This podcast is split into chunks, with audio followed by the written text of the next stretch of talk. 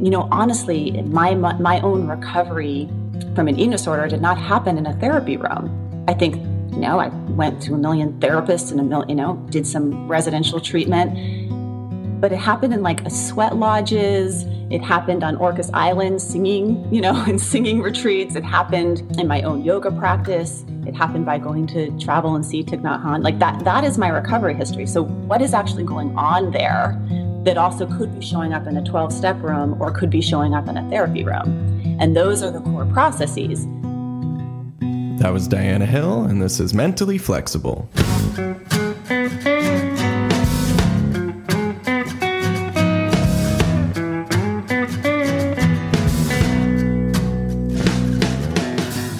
Welcome to Mentally Flexible, where we have meaningful conversations to help you build mental flexibility. I am Tom Parks.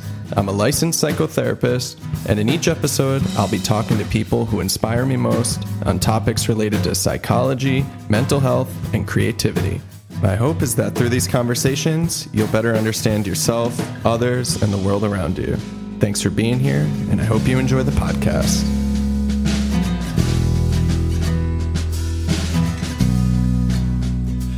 Oh, in time My guest today is Dr. Diana Hill. This is my first return guest, and what a great person to have for the first time. Dr. Diana Hill is a clinical psychologist and co author of ACT Daily Journal, Get Unstuck and Live Fully with Acceptance and Commitment Therapy. She's also the host of a new podcast, Your Life in Process, and she offers regular teachings and compassion and ACT through Insight LA and Mindful Heart programs and through Instagram. Um, I'm sure many of you already know her if you listened to the last episode or if you're a fan of Psychologists Off the Clock, which she was a part of for many years. Um, in this episode, we explore Diana's recent shift away from Psychologists Off the Clock and into her new podcast, Your Life in Process, being able to hold different perspectives on the world and others, the pitfalls of constantly striving, the, how technology can get in the way of being in the present moment, common processes that promote human flourishing, the value and challenges of humility. And we end by Diana helping me explore how to navigate being more open publicly. Uh, this was a great conversation. I say that about many people, but I mean, I really loved this one. It was special in the way that Diana was able to help me understand my story and how I want to share that with others through this medium. Uh, haven't figured it out yet, but I guess we'll see how that process unfolds. Uh, thank you again, Diana. And everybody, please go check out her new podcast, Your Life in Process. I tell her in the beginning of the episode um, how much I like the way that she has it set up and the energy she's putting into it. And I truly mean it. So go check it out. Links will be in the show notes. And if you want to support the podcast, the best way is just to keep listening, share with a friend, subscribe, or leave a review.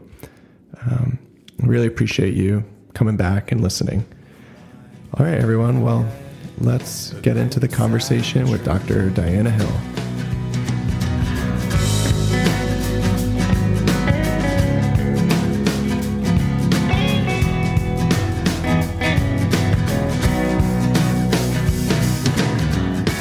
The intros I sort of just let start however feel natural starts. So I'm not too meticulous with needing things to have a very defined beginning and ending, which for better or for worse. it's good for me because I am meticulous about that. I'm trying to be less meticulous about that. So that's good. Yeah, well, actually, be, uh, in preparation for this, I was checking out your new podcast, Your Life in Process, and I, I really like the way you did it. I listened to the two that you did just by yourself, the solo episodes. And I love the way you designed it because it seems it's very it seems like you obviously prepared a lot for that and it's structured, but it's very organic, but also really easy to follow and to take pull things from it. So I guess I'm just giving you a compliment on your new podcast. Thank you. Well, you know, honestly, I learn a lot from you and your podcast and your, you know, obviously the first thing that strikes me is just how um, at ease you are and you just let yourself be yourself and let whatever comes up in the moment show up. And the beauty of your music also. I think I, I love that about your podcast. And so I, you know, the first time you talked with me, I I learned a lot from you about maybe how I want to be doing things differently in my offerings. And oftentimes I think we were talking about chanting earlier. And one of the chants that I often do is to to the guru, right? And so the guru is the gu part takes you out of the dark, and the ru part is the light, brings you into the light. And our gurus are our teachers, our inner teachers and our outward teachers. And, and we're just constantly encountering, encountering these teachers along the way. And so you've been one of them for me in oh. podcasting world. Wow. That's, I don't even know how to. You're my you. guru. Who knew? Yeah. I have a lot of gurus though. Some of them are my enemies too. So watch out. You know, anyone can be a guru. yeah, yeah. Well, there's sort of a a way to look at life and everybody you interact with as an opportunity to learn something from that interaction or from that person or that circumstance. Mm-hmm. Yeah, for sure. So obviously, you since last time we talked have been doing a lot of reflecting and pivoting and how you want to approach presenting your work to the world and you've created a new medium of your podcast so what's that tell me a little bit more about that journey um, it's it's been a little excruciating and terrifying and trusting the process, I guess. Uh, you know, I've been on Psychologist Off the Clock for five years. So people get a dissertation in that amount of time, right? It's it's a big chunk of my life. When when I started, my babies were babies, and now they're like preteens. So mm-hmm. there's been a lot of growing up and letting go of that, and the um, the massive audience that we had compiled, right, was a very hard thing to do. And um, I had my own, I you know, I talk a lot about striving and my own struggles, my frenemy of striving. That in some ways it's done well for me in the world, and then it also pummels me on a repeated basis. And so it made me kind of look at my own striving right in the head and, and my own reasons why I want to do this, which was and has been an inner knowing for a while, which is I want to be able to talk more directly with people.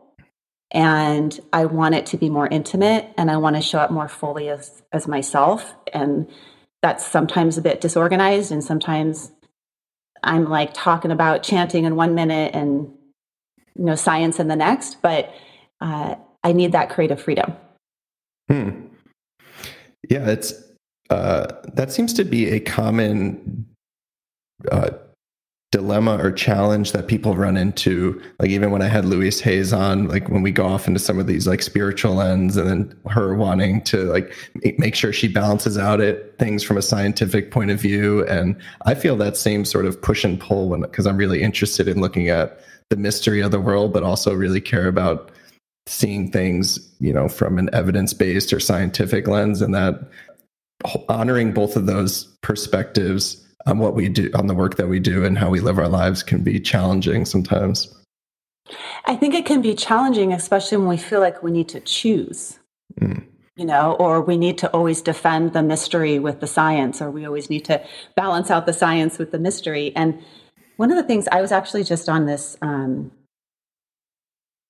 it was kind of this crazy retreat I, I can't even describe it. It was in Costa Rica, and some of the people that were there were just phenomenal. But one of the um, people that were there was Dan Siegel, and he was talking about E.O. Wilson's work on consilience. I guess this is what his next book is all about. Dan Siegel's next book is about the conciliatory model. And so E.O. E.O. Wilson was, um, he's passed now, but he was a, um, he studied ants and a biologist that studied ants. And he came up with this concept of consilience, which is the idea that, you know, sort of the Indian proverb of the elephant, the many different parts of the elephant. And what Dan has done is he's looked at now sort of indigenous cultures, he's looked at um, physics, he's looked at neuroscience, he's looked at attachment theory, and he's trying to kind of step back and look at, at a conciliatory view, one that says all of these are true you know the anthropologists are in the basement and have no funding and the neuroscientists are on the, the floor with the view because we think that what they're teaching is more important than what the anthropologists are teaching. But actually they both have such important perspectives on different parts of this elephant. And so for me, that's sort of where I'm kind of where I kind of want to go is not having to choose anymore, but then sometimes say, okay, sometimes I can see this part of this elephant and this resonates with me, and sometimes I can see this part, and then there's a whole slew of other parts that I don't even know are out there, and I'm curious and learning, curious to learn more. But can we step back and take a conciliatory view? And what does that really look like? I think process based approaches are headed there, but it's not just process based approaches. It's, you know, all sorts of approaches that are headed there, hopefully. Mm. Yeah, and that applies to on, on many different levels of our experience to even allow us to have conflicting ways that we view people in our lives or view ourselves and we can get we can create this unnecessary tension of having like one perspective be the right one and it doesn't allow us to fully explore and be open to other ways of viewing ourselves and the world and other people sure especially when our threat system is activated right like mm-hmm. you know especially when we feel as we have you know, for many of us, uh, you know, for a number of years, been impacted by the ever changing pandemic and the, you know, political system and the, you know, I got to take my my side as right and hold on to it. And, you know, it's important, I think, be able to have perspective on your own self, on your own mind, and then be able to take perspective on another person's mind and their self, and then look at the whole context. And it's really hard to do that when we feel threatened and we mm-hmm. feel, um, or when we feel like we're trying, going back to striving, when we feel like we're trying to grab onto something. And mm-hmm. that's what's true for me of like when I get into that striving mode of trying to whatever self promote my ego or my thing or my podcast or whatever, I can lose track of the conciliatory view. I can lose track of the many perspectives. And, um, you know, we could all, we can all work on that, I think. Mm. Yeah, that uh, being mindful of and holding ourselves accountable for that uh, automatic striving is something that resonates with me too. That I've had to work on and be flexible with, and just even with the podcast, I you know I started off doing this every week and putting in so much energy finding the, the right guests or good guests and spending a ton of time preparing. Not that I don't prepare at all now, but you know to give myself it, I guess I just had to realize that that comes at a cost because all the time I'm putting towards that takes away from other things. And uh, it's been really nice to, and I guess another thing I'm working on a lot is not to have it be either or, because then the the part of me that's like, oh, I can't, I can't manage this. I just have to stop doing it. And it's like, it's okay to just do it when you do it. You could do it once a month or once every six weeks, and or do it twice in a month. Like, there's no rules on it, but um, yeah, that I default to that striving state too. And it's something I've been working on as well. Yeah, and it's not your fault that you default to that. We're all fed it as children in school. I mean, as soon as we're given a grade. I was just thinking about my kids. They're one of them is finishing up sixth grade and he's going to be entering into junior high. And this kid has never been graded. Hmm. He's never received a grade, uh, either because we've been homeschooling him or because he's in a school that we chose that does not give grades. Hmm. And I just sort of thought about that because he's like this super self motivated kid that is like got has a lot of intrinsic motivation, hard worker, in some ways too hard on himself, but he's never received a grade. So what's that about, right? And for those of us that were graded in many different ways, whether it's the ABCD or the you look like this or you don't look that like that, um, we've caught the bug of striving. And it becomes, at least for me, it becomes this sort of like, as soon as I get to that thing, I'm hungry for the next thing. I don't actually feel the deep satisfaction or the groundedness of reaching something. Like, wow, you started a podcast. You had that interview. Like on, on POC, it would always be that. Like, like as soon as I would be done with the interview, it would be like, okay, what's the next one? Mm. And each one of those conversations profoundly change, would change me. They'd hmm. impact mm. me. I'd think about them. I mean, you, when you prepare for these things, or if you're talking with a guest, you start thinking about them. Like I was thinking about you this morning. I'm on my run. I'm thinking about you. So you're already in my life, and your your your trail will continue in my life. And it, you know, we deserve to like take time with that. Mm. Like that. That's something that's important to be with as, as opposed to the grade, which lends us to what's the next grade. Mm. So yes. it's interesting. Yeah. Yeah. Or even just, yeah, that, that idea of letting our experience settle in and move through us. And it, it's not something that naturally happens if you don't give it the space. If we're always moving on to the next thing, we sort of have these experiences that are important or mean something, and then you just move on to the next one. And it's like this little flash in our lives. And even when we work with clients, right, it's some of the best things are just letting things sit and really run through somebody and giving space to that instead of there being this kind of like compulsive, let's talk about the next thing mentality. Mm-hmm. You know, we were talking about this hat that I'm wearing earlier, and I was saying how I sit out on my porch with clients, and I wear, mm-hmm. and they sit inside, and the doors are open, and um, it's like the safest way that I can see people in, in person. And I have the privilege of being in a place that's like average temperature, 65 to 70 year round. But one of the things about this hat in particular is that it attracts hummingbirds. I think they like the purple. and so I'm wearing this purple hat and I'll be in session with a client and then whatever it is that we're talking about and then this hummingbird will come by and like circle around my head and I can, I can't see it but I can hear it. That's that, mm. that hum of a hummingbird and it's almost like a it's a vibration in addition mm. to a sound. Well, I guess mm. sound is vibration. You know more about this than I do, but it's a vibration of their little wings hovering over my head.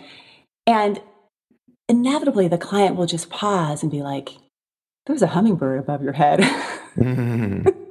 and all of a sudden we zoom out from like whatever it is we were in our heads about and land mm-hmm. into, yeah, that's pretty amazing. Yes.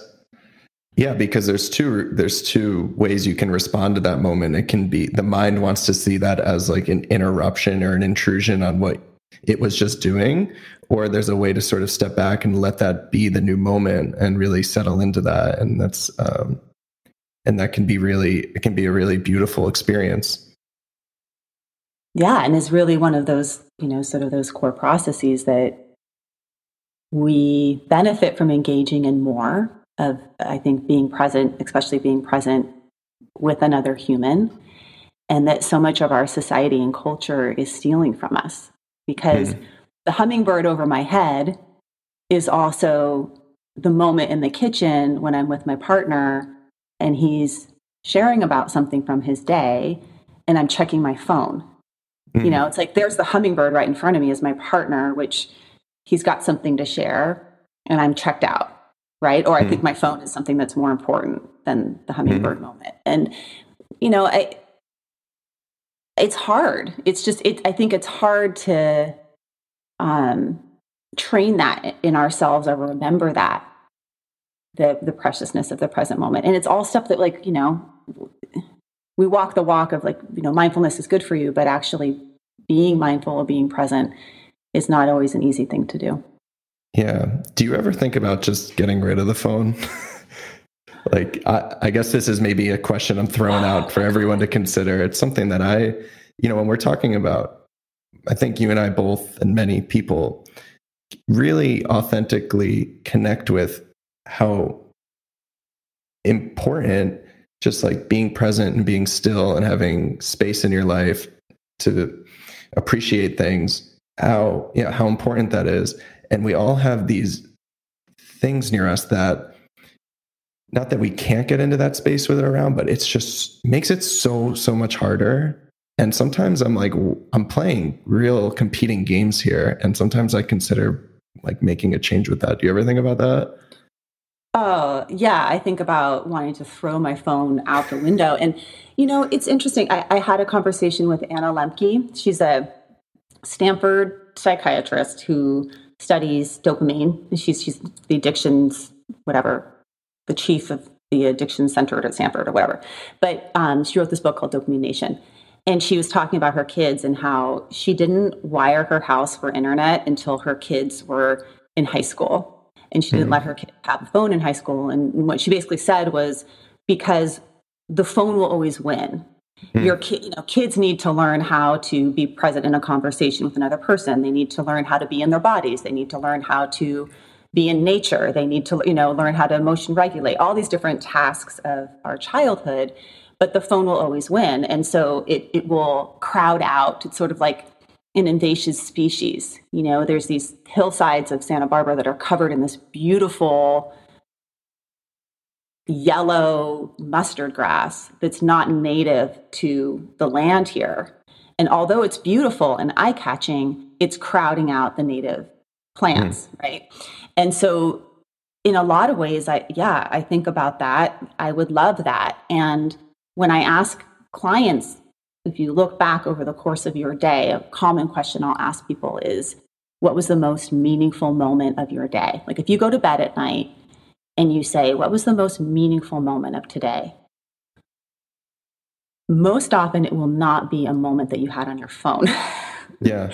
It'll be like these random things will show up. People, they'll say things like, it was when I was playing pickleball or it was that time where I just like walked into the garden and like, you know, kind of dug around a little bit, or was when my kid came home from school and I, you know, talked to them about their spelling test.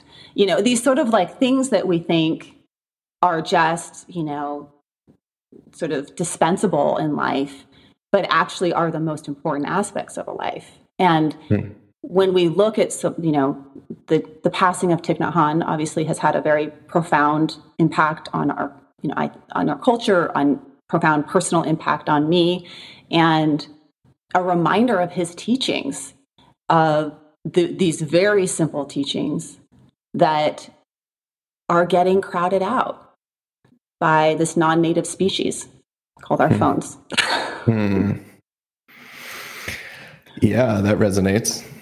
It's and it's such a um, yeah, it's such a constant battle. I mean, I don't know if battle's the right word, but it's just a constant thing to have to be mindful of and resist and change the way I relate to it. And it's so it's yeah, I don't know. I don't know if we want how much we want to go down this rabbit hole, but yeah, I guess it makes me really think about why I have it. why mm-hmm. do I have this thing that so clearly goes against the things that are important to me?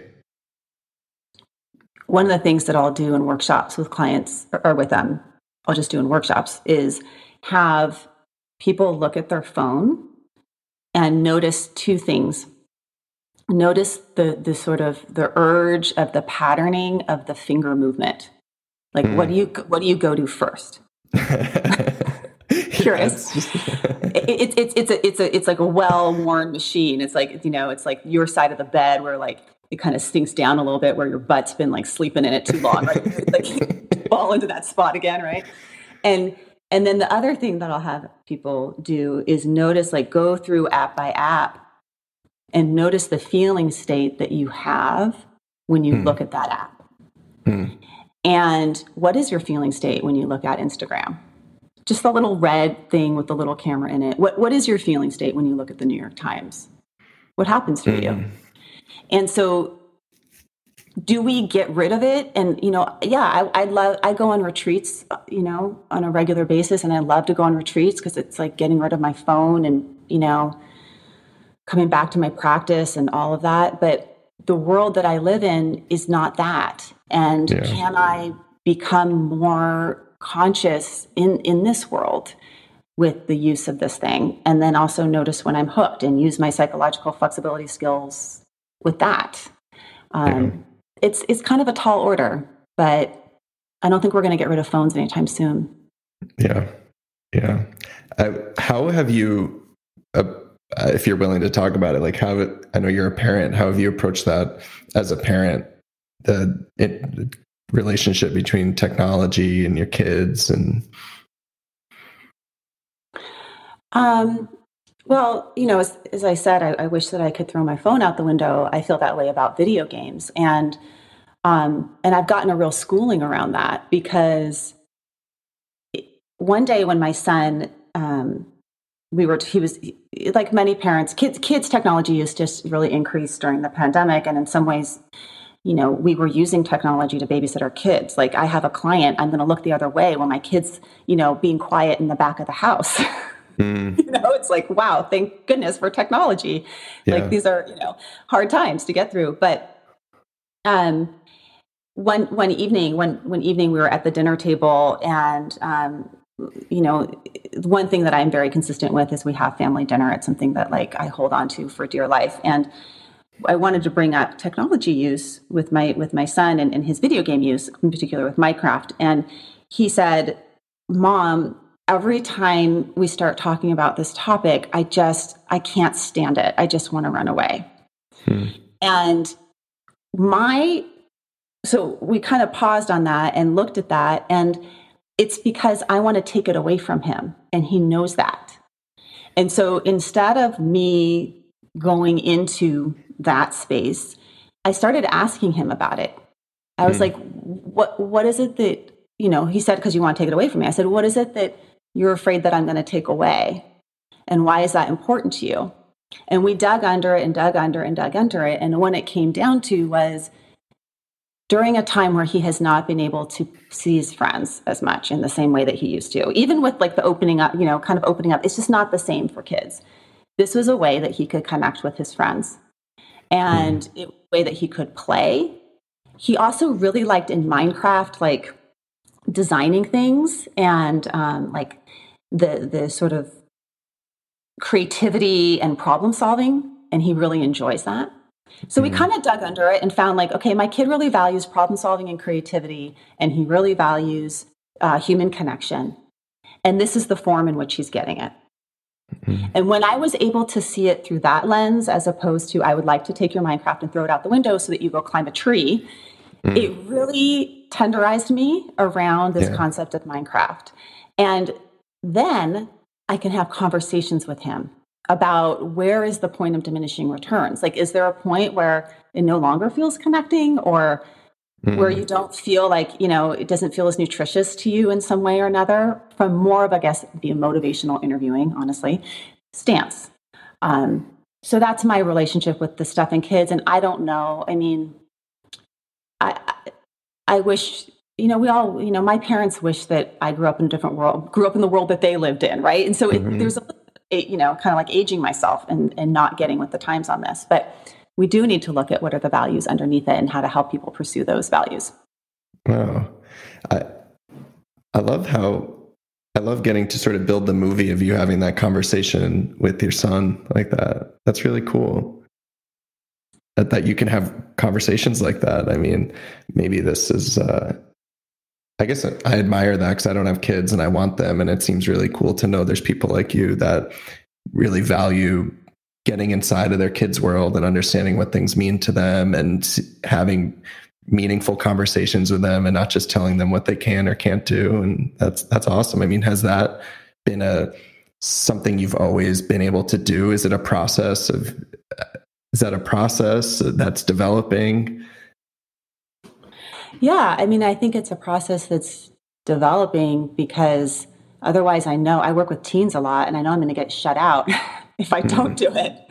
And I love him too much. I don't want him to shut me out, even though he might. But yeah, we can think about that in relationship to kids if you're a parent, but you can think about that same process in relationship to somebody that, if you really believe in being vaccinated and you're with somebody that doesn't believe in being vaccinated. Mm if you really believe in, you know, working on climate change and you're with someone who doesn't believe in that, mm-hmm. right? Or vice versa. I'm speaking that in that way because that's the political, you know, lean that I have. But honestly, underneath um, are the things that we really want to defend and the things that we're afraid are going to be taken away from us are our values. And when we can see people's values and also see the vulnerability in those values, like the vulnerability of my son saying, like, when you talk about this, I feel like you're going to take my friends away from me, mom, you know? Um, if we could see that in someone with a different view than us, then we can operate, I think, from a place of much like deeper compassion and also recognizing um, that we are we are more the same than we are different. Mm. And I think that our world needs a little bit more of that right now. So if I can start with my kids, then maybe that will, you know, spread, hopefully. Yeah. Well, your, your kid will also learn, like, get, see that that's being modeled for him and that he'll hopefully communicate with other people that way. And I mean, that's how change really has to happen, right? It's from an individual spreading it out and really walking the walk themselves, and then it kind of spreads to other people. And um, mm-hmm. what are you what are you most interested in, like teaching these days, or talking about, or supporting clients with? Like, what uh, what areas energize you the most these days? Mm.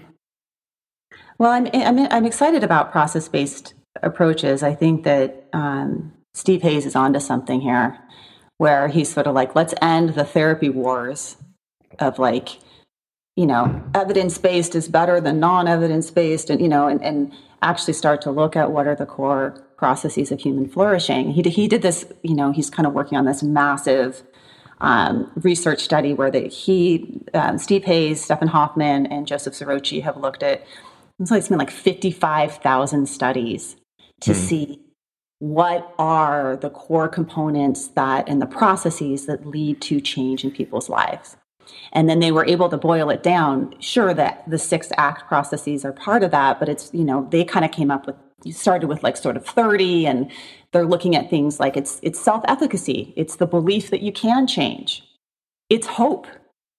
It's um, acceptance. It's how you relate to your thoughts, whether that that's defusion of reframing your thoughts or your ability to kind of like i mean defusion of stepping back from your thoughts or reframing your thoughts that both of these are beneficial right?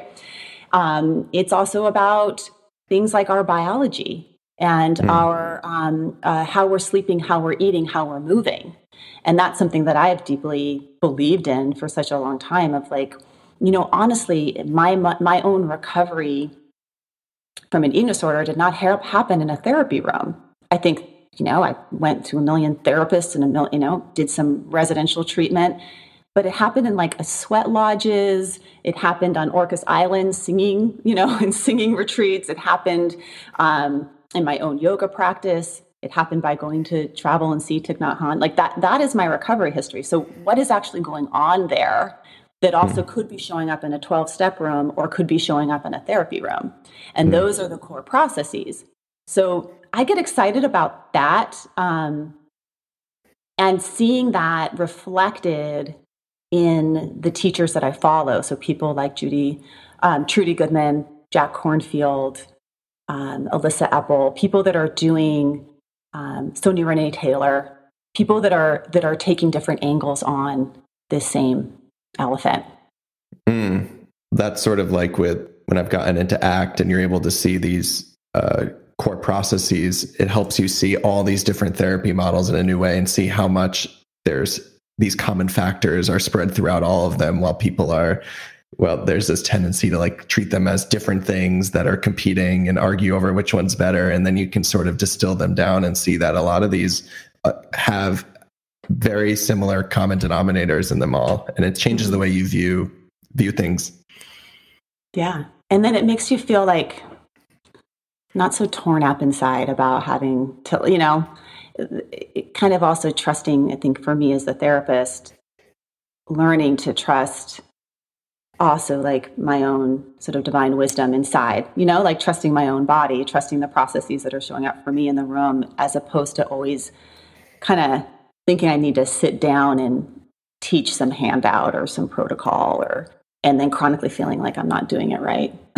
mm, yes. Yes. That doesn't feel good.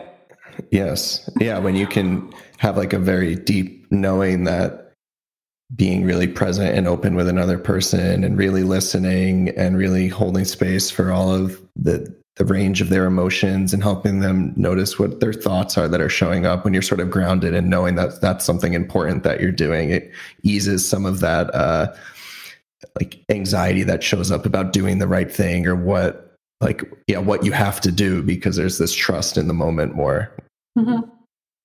and i have a label for it now. I have a you know a theory a conceptualization. And i think that also helps you know having an understanding of um, i guess it's the it's the flexibility of the model but also having a model is helpful for me. I like models.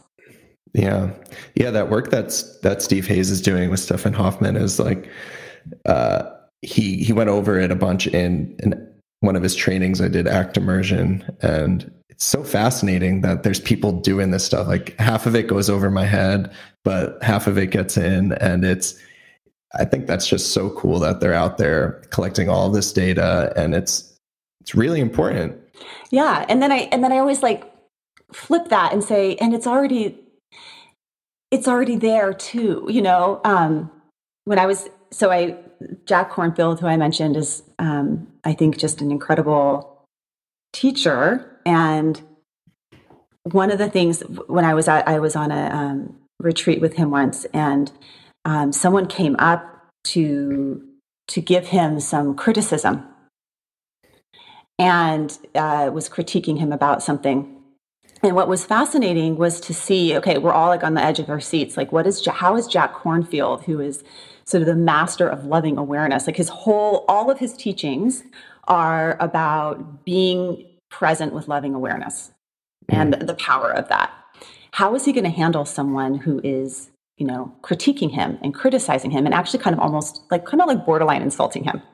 And mm-hmm. what was what was fascinating to me was seeing how in the moment he responded with so much loving awareness but by the end of the conversation with this woman she was feeling like strengthened in her own ability to be loving and aware you know mm. and and so i think there's like there's also the practice of this like how how are we translating these principles into every interaction. And when you practice something a lot, like sort of like that side of your bed that you have this well-worn, you know, bottom in, when you practice something a lot, you actually it becomes more automatic. And mm. that's what I'm also sort of interested in is, is sort of boiling it down, kind of simplifying things a little bit so I know what to practice and I know what practices will have the biggest impact. Um, whether that's the you know what i'm teaching through the podcast or in, interacting with my kids or with my partner or in relationship to myself um, or with my clients mm. what are some of those reliable practices that help make some movement in these areas that you see as important um, i think one practice is that shows up more and more is um, humility. mm. Which kind of goes with compassion, I think, a little bit. Like the common human, I think I think of common humanity as humility, seeing that we're mm. kind of like all just sort of messing up, right? And um, and when I when I practice more humility of just saying, I struggle too. We all struggle we're doing the best we can in the circumstances that we're in, right? Um, it, I think it helps just sort of take us off of our sort of silos and our sort of battling for self righteousness into just mm. being together in it. So mm. that's one practice that, um, and I think actually in some ways starting a new podcast and starting from from zero again was like a good practice in humility. Like here I am, it's back to my mom and my mother in law my mother-in-law wrote the first review. I think I read and, it. yeah, yeah, Phyllis. She's um she's a big fan. Mm. Yeah. It's uh that one can be hard. I mean, that's been a huge that's been a huge part of my own personal growth and relationship is like how recognizing how easily I can be triggered into defensiveness and self-righteousness and to I can't even count the number of times over the past year I've had to come back and own, like acknowledge it and own up and try to just like you know do an exorcism on that version of myself that I just was with some compassion and um that's that can be really hard to do. yeah. You know, I was, you know, I, I had a um, conversation. I'm not going to give too much detailed information, but I had a, I was having a conversation with a client that struggles um, with an eating disorder, and um, I started going into this long explanation of how when women menstruate, their hormonal system is, you know, a certain way, and that you need fat because estrogen is a fat hormone, and it's the fat that produces the estrogen, which will allow you to menstruate, and evolutionarily, your body will start menstruating. And I kind of went into this whole thing on on um, women who menstruate. And this client looked at me, and I could just tell that they were checking out. Mm-hmm. And then I could also tell that I was like going into like explanation mode. Yes. Uh, but I kept on explaining because I felt like I could, the more I could tell that they were checking out, the more I went to explaining to seem expert. Like I, and then all of a sudden I'm talking about some things that I really kind of don't know at this point. I'm like, hey, wait, mm-hmm. you know, how much do I really know about this estrogen or hormone thing? I'm like checking myself. And some point I was like onto like cervical mucus. I was like, hey, wait, how, how have I gotten this far? and they look at me and they say, you know, I want to remind you that um, I'm non binary. And when you say women who menstruate, it really kind of like, it didn't settle well with me. Mm-hmm. Yeah.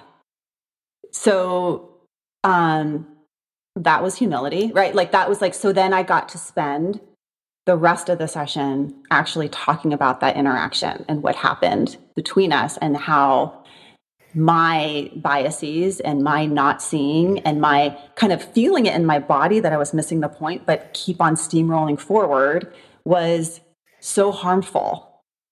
And mm. how that is a, a, micro experience of what this person experiences in our society, right? Um, mm. There are people that identify as men who menstruate, mm.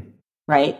There are you know how this person wants to be identified as they she and so that's where i feel like humility is like i just there's so much that i need to be more humble about that i don't even know that i'm not being humble about but we have mm. to be willing to enter into and like i wish that and if i could go back i would catch my body signaling a little bit earlier on in that conversation that i'm going astray and pause and be with the person as opposed to getting on to the neuroendocrine system, which I don't know a ton about. mm.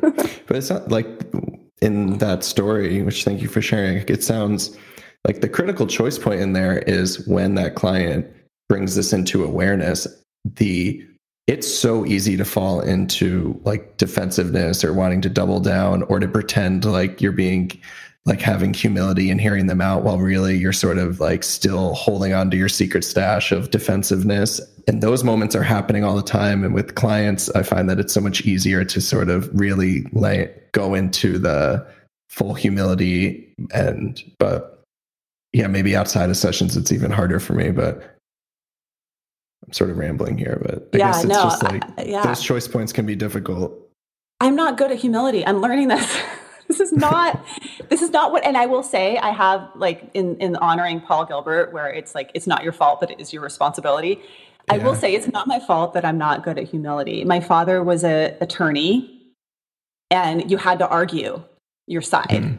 right? And i also grew up in as many of us have grown up where it, you, we grew up in a culture where we're reinforced and rewarded for being right and for having the right answer and mm-hmm. we you know we learn that we can experientially avoid mm. by being right if you keep talking over someone then you don't have to feel their pain right so it's it's like it's like this little baby bird skill that i'm like you know i need to work on I, to, like honestly i really need to work i really need to work on it and so here we go that's my practice mm.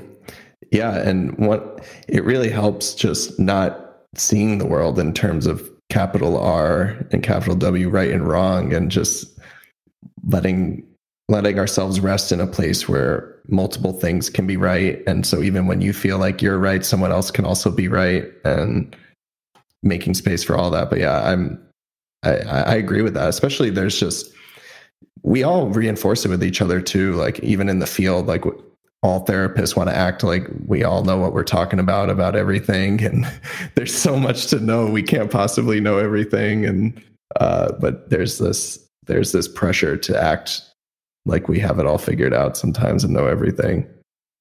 Yeah you know I, and i and i think we we're also just in this thing where we have more access to information than we've ever had and so we are chronically hungry for more information and that's why you know, for me, just like going back to the roots of, okay, Thich Nhat Hanh, loving awareness. Like, I just need to simplify things. It's sort of like when you're cooking. What, what was that book about? Like acid, salt, fat, or whatever. Yeah, yeah, yeah. if you get those ingredients pretty much going on, and your recipe will be pretty decent, right? But we get into these complex recipes that we need to feel like, at least okay, I will speak for myself, where I feel like I need to keep learning more and more. And because I underneath that, what's the drive is that is I feel like I don't know enough. And what's underneath that is I feel like I am not enough. Mm-hmm. So the solve for that for me is actually to stop doing that emotional avoidance cycle that will lead me into more and more of that cycle and actually do some practices of enoughness while also being humble, like bowing to the part of me that gets hooked. Mm. And she's going to keep on getting hooked because it's not her fault, because she was mm. told that this is what you need to do to be liked in the world. Mm. And and I, you know, of course, we all want we you know sort of that yearning to be liked is is mm. common amongst all of us. Yeah, that resonates. yeah. It's like a yeah, it's like a it's a blessing and a curse. You know, it makes things it makes things happen, it gives you movement, it gets you to talk to cool people like you, but without some awareness of or some balance of the appreciation and the pulling yourself back and not making it about just you, uh, it can yeah, it can be used to create richness and meaning, but without like some intention, it can end up hollow. So I have a question for you, Mike. Michael Thomas. I don't know why I called you Michael. Maybe you can That's be Michael. Right. I, I, have a question for you, Thomas. Um, where where does this this humility thing show up for you? Like where where is it hard for you? Hmm. I think, like I was saying, I think it's um,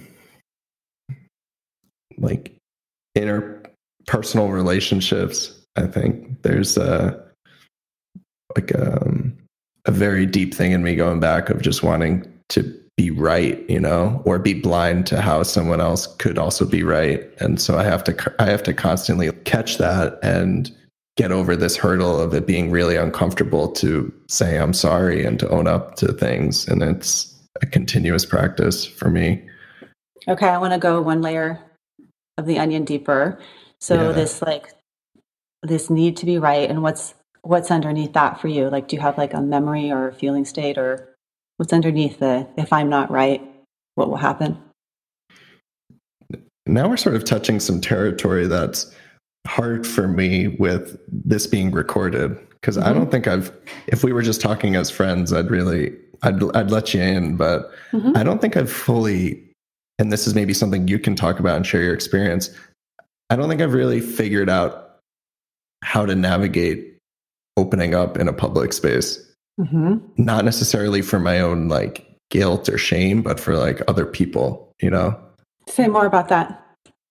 Just we are not just we don't exist in silos right? Like we exist in an environment that includes people in our lives and people who have been in our lives. And so once you once i start talking about personal things it automatically implicates other people. And i get mm-hmm. sort of uncomfortable with bringing other people into a public space without their consent. Okay so there's something about like if i were to talk about the, the part of me that is up against this being right or wrong i may have to like talk about someone else that participated yes. in that belief system and built that belief yes. system being built for me and i and i don't i don't feel that they've consented to that like yeah. that's their story they, they like even if you consent to telling the story they haven't consented to that story which i think is a really important thing to consider and i also wonder if there's a way to do it without having to implicate another person but talk from your own experience you know yeah. because going back to common humanity, I think most people would sort of relate to what you're saying around that feeling of needing to be right. Mm. Yeah, I mean, I guess it's something I haven't had to think about too much because I normally, this is probably the most I've ever talked on a podcast, for better or for worse. I usually just put it much more on the other person and but we've been very uh, back and forth, which I hope is okay for today. Um, I prefer. But I usually don't have to come into these spaces disclosing too much. So I haven't really had to think through how I want to deal with the moment we just had when we got close to something and fear shows up in me. I haven't mm-hmm. had to really think about how to approach those situations. So thanks for giving me that opportunity to really um, become aware of that. It's sort of a mirror that happens in therapy too, right? Like, because it's because therapy is, you know, you have like the interview and the interviewer, and the interview, the person that's being interviewed is sharing a lot more than the interviewer. In therapy, the person, the client, and so it, it's it's a different type of transaction. It's a different kind of relationship, but people are listening to this, Thomas, because they care about you. they care about who you're choosing. They care about your voice. They care about your perspective. You know? Um, yeah, I don't, I don't really ever think about it that way. And I think that's my own sort of like lack of wanting to see myself, I don't know, like acknowledge certain things about myself, it's much easier to rest in a place that the people who listen, it's just kind of like random or it's because I'm an imposter or whatever those classic things are. But I guess you're right. It's like there has to be a component that people are listening because of me, but I tend not to acknowledge that yeah. out of my own discomfort. And it's a, it's a tricky spot because how do you let yourself go into that? And I would say the people for the people that are listening, they can relate to this in their own lives. Like how do you step into using your voice or being a leader. I think that we need a lot of leaders. We, we need everyone to be a leader, right? Um, how do you do that in a way that isn't driven by ego and isn't driven by, like, I just want to hear myself talk, but is actually driven by, like, this is, this is to help somebody. And we want to hear you. Hmm. You're unique thing that you have to say, just like the hummingbird. Like, I want to hear that hummingbird. It's not bothering me. It's actually, I kind of want to listen to it because there's something mm-hmm. here that it's, you know. Um, and when people click on this, they're clicking on it because there's something from you that is fitting for them. Yeah. And it's kind of becoming more clear in this conversation is I think that almost probably involves just as much ego, but in the opposite way of like wanting to hear myself talk. I think there's some like avoidance of talking. And so and it's and it's easy to mask that by just asking a lot of questions and being you know, asking good questions and reflecting a lot and holding space. Um, but probably worth looking at more. Mm-hmm. You know, it's like whatever sport my kids are on is like the metaphor of the day for me. And right now they're playing basketball. And when you watch, you know, kids basketball, little kids basketball, there's the kids that are the ball hogs. You know, like they don't see anyone else on the team and they just want to, you know, take the ball down and shoot it, right? And they don't recognize that this is a team sport. It would help you out to pass the ball once in a while. And then there's kids that are like my my kid the, the ball is like a hot potato. Like as soon as he as soon as he gets it, he's like, get rid of this thing. Because I'd have to do something with it, you know? Mm-hmm. Or I'd have to like dribble or I'd have to pause with it and, and you know and, and, sort of take some some ownership of it and it's so uncomfortable right so in some ways you're, you, you lean towards more the ball passer um, the hot potato and, and, and whichever side you're on I mean if you think about this like in a um, one of the um, community agreements at Insight LA, which is a place that I teach and I recommend people go check out. It's a phenomenal um, place for contemplative practice and community. But one of the, the community agreements is the sort of step up, step down agreement, which is if you tend to be the person that always talks or always raises your hand or is always, you know, dominating, in this space, can you practice stepping back? And if you're the person that is always quiet and always, you know, sitting on the sidelines and always observing, in this space, can you practice stepping forward, step up, step back, or step up, step down, or whatever? And then we get a little bit more of an even even playing field where we're passing mm. the ball and we're taking shots too. You know, like it's it's and that's actually if you look at good basketball, which I watch way too much of these days, um, that's what they're doing. That's what the good ball players do. I really like that. That's a great practice for all different types of settings, right? Work meetings and college and classes. I like that. That should be a practice more because there's always this weird dynamic of just knowing who are the. And it's funny because in other contexts, I'm probably the person who talks too much in consultations or in college classes when I look back at my master's. So it's I'm gonna have to unpack this afterwards. You're making me think, but but yeah, I think that could be a really useful practice in a lot of settings. Yeah.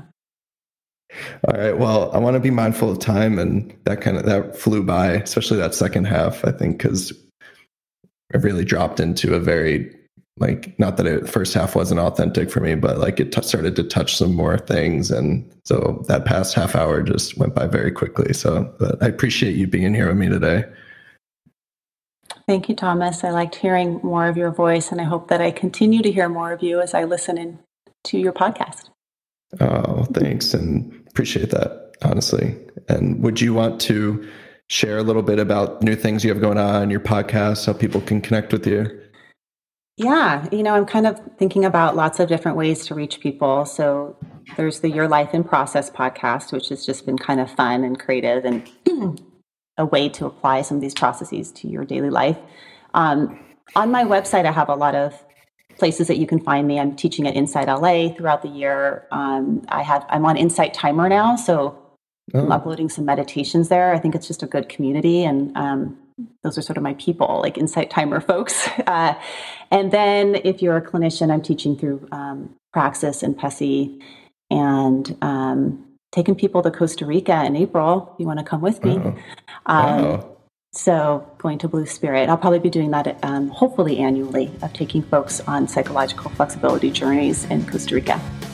Wow, that's so cool! What an experience. Yeah. Wow. Well, thank you so much again. Honestly, this means a lot. Thank you so much. Take care. It's got me out of my mind. It's got me seeing trees breathe. It's got me learning how heaven and hell are both inside of me. It's got me feeling the love that I bottled so deep when the entire world kept feeding all my greed.